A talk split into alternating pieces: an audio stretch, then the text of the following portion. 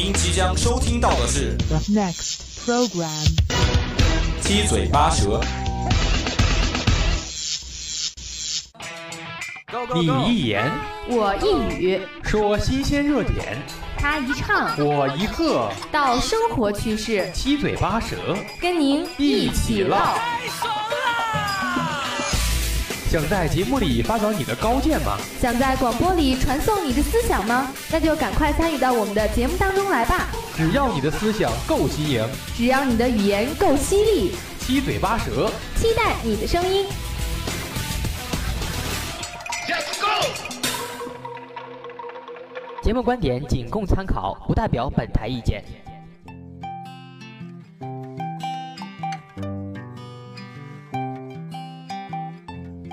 陈安，陈安，我们去喝奶茶吧。哎，怎么突然想到去喝奶茶了呀？因为我发现了一个定律，喝奶茶能够增强你的记忆力。奶茶增加记忆力？你别是在骗我吧？什么时候奶茶也能够增加记忆力了呀？这是真的。一般来说，你喝完奶茶就会想起你自己原来还想要减肥，而在此之前你都记不起自己要减肥了。你可真的是睿智啊！你可真的是睿智啊！所以为了增强记忆力，那你一定要每天都要去喝奶茶呀。行，那行，你要每天请我去喝的话，我就天天喝。哎，自己去买。那好的，多的也不谈了，还是赶紧进入我们今天的第一个板块——黄金一百秒。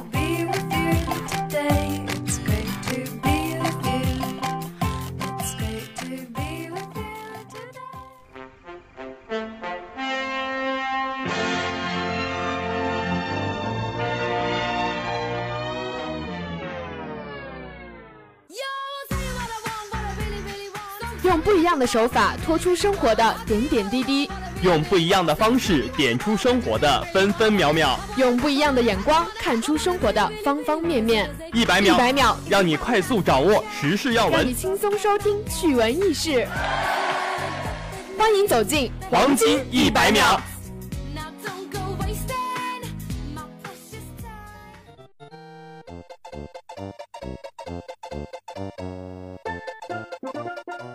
第一条，男女朋友吵架，女友为恐吓男友，报警称男友是逃犯，要警察叔叔将其逮捕。谁知警察叔叔将其带回仔细查询之后，发现男友竟是名副其实的逃犯。无独有偶，上海一男子造谣称自己因在微博造谣而被拘留十五天，结果真的被警察叔叔拘留了十五天。第二条，上海一男子投河自杀，嫌河脏又爬上来了。第三条，北京一饭店为尽早打烊，冬天开冷风红客。第四条，台北一男子身份证号一二三四五六七八九多次被怀疑是假证。第五条，墨西哥一电视剧连续三十五年播出，现在已到一千两百五十集。第六条，北京一男子未听轿车报警声，连续划伤二十二辆车。第七条，西安一对夫妻婚礼录像带被偷，要求再婚一次。第八条，初中不毕业发誓不结婚。印度一七十二岁老翁第三十七次走进中考考场。第九条，梁平县张女士独居，傍晚归家看了半个多小时电视后，突然听到床下传来笑声，原来有个小偷趁着张女士家里没人入室行窃，岂料正巧张女士回家，只能躲到床底下。陪看半小时喜剧后，忍不住笑出声后被发现。Oh no！那好的，今天的黄金一百秒就到这儿了。接下来，让我们一起进入今天的第二个板块——热点接力棒。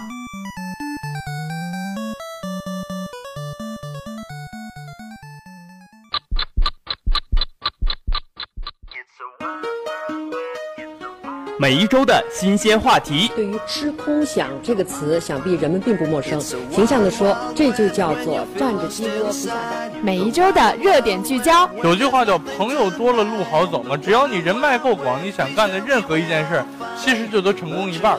我认识一个人，他朋友特别多，但是他过得很凄惨，因为他所有的钱都用来随礼了。每一周的讨论接力，时时刻刻掌握最热门、最新鲜、最疯狂的热点消息，让你犀利的言语在这里找到归属感，拉响你大脑中的警报，来与大家一起分享你独到的看法吧。这里是热点接力棒。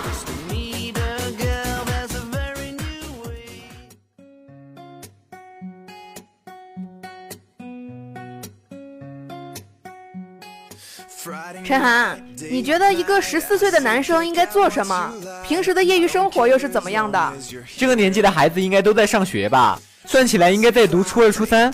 业余生活嘛，就应该是去篮球场打打篮球啊，周末和家人一起出去逛街什么的。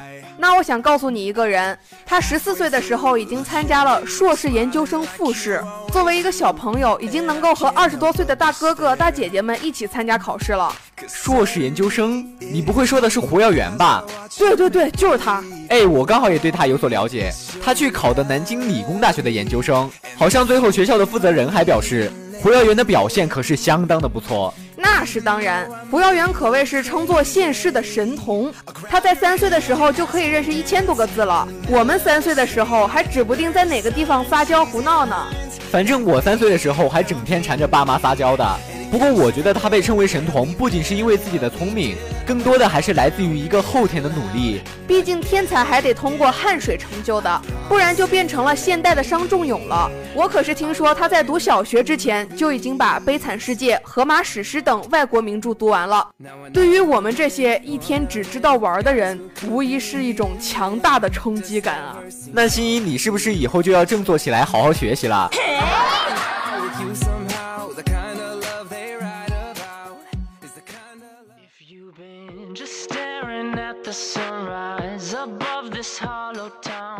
不过话说回来，我觉得他的妈妈也是给了孩子健康成长给予了很大的帮助，因为他的妈妈曾经担任过英语老师和电视台的编导，所以对教育方面还是有很深的了解的。说到这儿，我就想起了他们之间发生的一件事情，从那儿就可以看出这位妈妈的高明之处了。哦，说来听听。就是在胡耀元小学的时候，有一次作业，他妈妈忘记签字了，老师就惩罚孩子抄半本语文书。半本语文书？对呀，半本呢。然后他心疼孩子，就代替孩子抄书。最重要的是，这位妈妈抄完书之后还有了心得，所以为了补充这方面的缺失，就给孩子推荐了很多文学类的书籍，并与孩子一起讨论。虽然我爸妈从小到大都对我特别好。但是他们如果能够多多束缚我，给我推荐一些有意义的书籍啊，说不定我现在都已经在清华北大念书了。真是对你有些福气，自己不学习，还把责任往父母身上推。哎，开个玩笑都不行吗？不过我是真的佩服这个妈妈，感觉她真的特别有远见。就比如说吧，小学毕业后，妈妈就和胡耀元商量好了，不去念初中了，而是在家里自己学习。因为他们感觉在学校里面学不到很多新鲜的东西，那他们应该觉得在家里的话，时间就会更好的分配了。嗯，因为我了解到啊，他的文科就是通过自学，理科呢就请人回来一对一的辅导。虽然我感觉这样比较麻烦，但这可能真的是非常节约时间了。因为可能在学校里面还是会有一部分的时间被浪费。不过说到上学，就肯定涉及到考试了。他们虽然在家里自学，但是还是计划要参加高考的。毕竟在当今这个社会，没有这一张纸还是比较麻烦的。但是重点来了，他不能参加高考。不能参加高考？为什么？因为没有读初高中吗？那应该可以直接去教育部门报名高考吧？话虽如此，但是广西高考是不一样的。身为未成年人的胡耀元是无法参加高考的。所以他们也是解释道：“不让参加高考怎么办？我只能考研了呀。那这算是被逼无奈吗？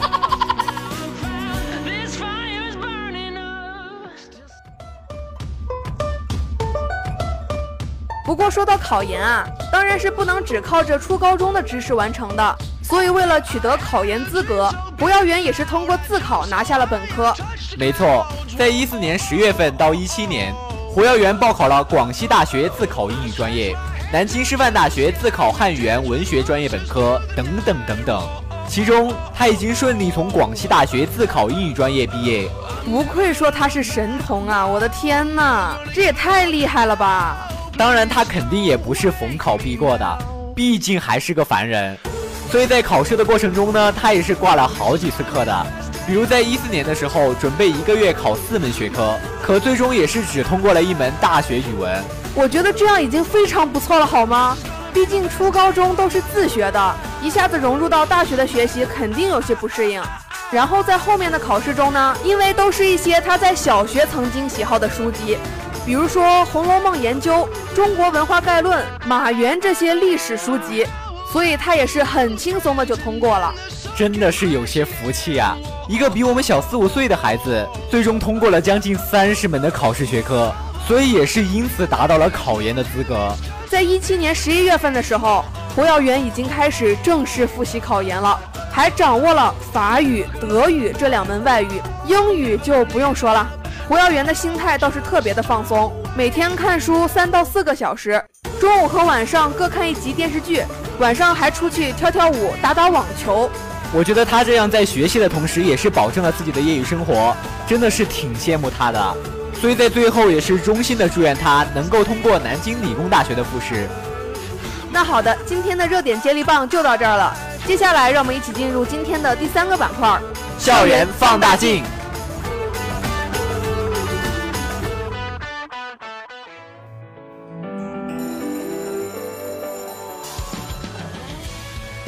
用广播分享我们的校园生活，聆听校园之声，感受美好生活。各位亲爱的听众朋友们，大家好！把握校园的每一个角落，追踪校园的最新动态。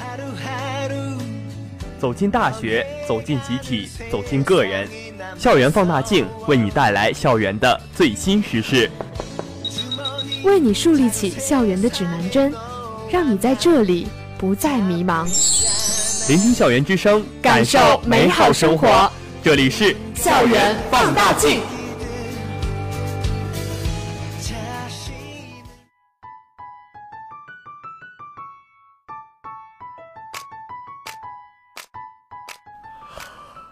啊，陈涵，你怎么有些无精打采的啊？怎么没睡好？对呀，最近两天都忙到了凌晨，最重要的是忙完之后还精神亢奋的，半天都睡不了觉，早晨起来又明显睡眠不足。我觉得你这样应该就是睡眠障碍患者了。我可是听说中国障碍睡眠患者有五六千万人呢，而且诊治的患者不足百分之二，还有百分之五十六的网友认为自己有睡眠问题。比如多梦、浅眠之类的问题，我就觉得我有的时候晚上就睡不好，明明已经到点了，却怎么也睡不着。对呀，有的时候真的是好难受，本来就已经熬夜了，把事情弄完之后还睡不着。其实压力是影响睡眠质量的罪魁祸首，好像有七成的互联网用户受到它的影响。其次呢，就是生活压力、环境因素、个人习惯之类的，还有超过百分之五十八的网友表示。会牺牲睡眠时间去完成最重要的工作。对我就是这样的人。有时候做一个课设的时候，一般都是熬夜把它弄完之后才睡觉的，除非电脑断电，不然都是不肯休息的。我觉得可能每个人都多多少少有过睡眠问题。当今因为睡眠问题烦恼的人真的是太多了。但由于各种原因，患者也是不能够得到医治。像我们这样轻微的还算好了。一些重度患者甚至每天都睡不了觉，一直被困扰，精神也是一天比一天差。虽然全国有两千多家睡眠服务门诊，但在中国的发达地区，每一百万睡眠障碍患者的床位只有五点八张，因为空间和人员的不足，没有专门做睡眠的专家。而美国的注册睡眠医师就有几千名。不过现在睡眠医学已经逐渐被重视起来了，并有针对性的开始培训各类的睡眠医师。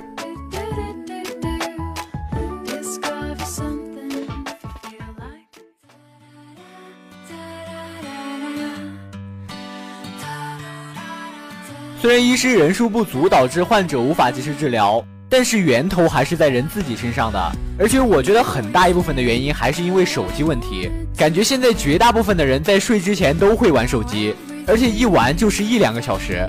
就拿我和我的室友来说吧，都是晚上十点多就洗漱完到床上躺下的，但一般都要玩手机玩到十二点甚至一点才肯睡觉。你一说到熬夜啊，我就想到我有一个蜜汁的整点情怀。哎，我感觉这个挺有意思的，那你说来听听。就比如说我十点十二分到床上准备睡觉了，但是一看时间就想，要不我玩手机玩到三十再睡好了，然后就开始抱着手机玩。然后呢，我就不信你真的控制住自己了。其实我是想控制的，但是一下子就玩到了十点三十多分，然后我就又安慰自己，算了算了，那就再多玩二十分钟，凑个十一点吧。总结一下，就是越玩越想玩，完全控制不住自己。其实这种情况，专家也是有所解释的。因为手机、电脑这些放射出的蓝光能增强人的警觉性和兴奋性，然后入睡前因为玩手机导致眼睛频繁转动，所以就会导致眼睛越来越干涩，而精神却是越来越亢奋，所以在第二天早起的时候就会觉得非常的疲劳。本来头天晚上就睡得晚，睡眠质量也不行，第二天因为早自习这些又得早起，精神状态肯定是不会好到哪儿去的。因此，我们在这里也是总结出了几大睡眠的特困生。特困生类型一：晚上不肯睡，白天睡不醒。这类同学呢，据说每天睡觉流程都是这样的：累了一天，终于进被窝了，哎，还早，玩会儿手机，哎，有些困了，那再玩会儿手机就睡吧，然后几个小时就过去了。听到这里，听众朋友们承不承认？说的就是你。反正我承认了，就是我。我们超懂你的感受，明知道刷手机也很无聊，可就是控制不了自己啊。最可怕的是，每到午夜还总是感到特别的清醒，每天都是聊天、刷微博、逛某宝、追剧、看电子书、玩游戏，总之就是不想睡。第二天的直接后果就是睁不开眼，起不了床。我真的不想起来。特困生类型二。工作压力大，睡眠质量差。根据报道显示呢，北上广深这些一线城市压力特别大。就比如说北京吧，北京的年轻人睡眠时间是最短的，平均时长不超过七小时。金融业、服务业、政府机构的从业人员睡眠质量是最差的，其中从事金融的人睡眠质量更是低于整体水平百分之六十七呀。特困生类型三。熬夜学习无法自拔，这类就是说的我们学生了。小学生熬夜写作业之类的话题，相信大家并不陌生。就有媒体披露说，很多小学生经常熬夜写作业，写到十二点，甚至完全没有时间玩儿。感觉现在的小学生真的是很强大。不过我猜，还有一些人恐怕是被论文折磨的吧，经常思考到天荒地老，下笔却只有两行吧。那种滋味可是真的不好受。特困生类型四，睡神本尊，怎么睡都睡不醒。这类同学的特点恐怕就是春天困，夏天困，秋天困完，冬天困，工作困，学习困，坐着困，干啥都困，好像除了睡觉，其他什么也不会。那句话说得好，春乏秋困夏打盹儿，冬天睡不够，给我一个支点，我能够睡得酣畅淋漓。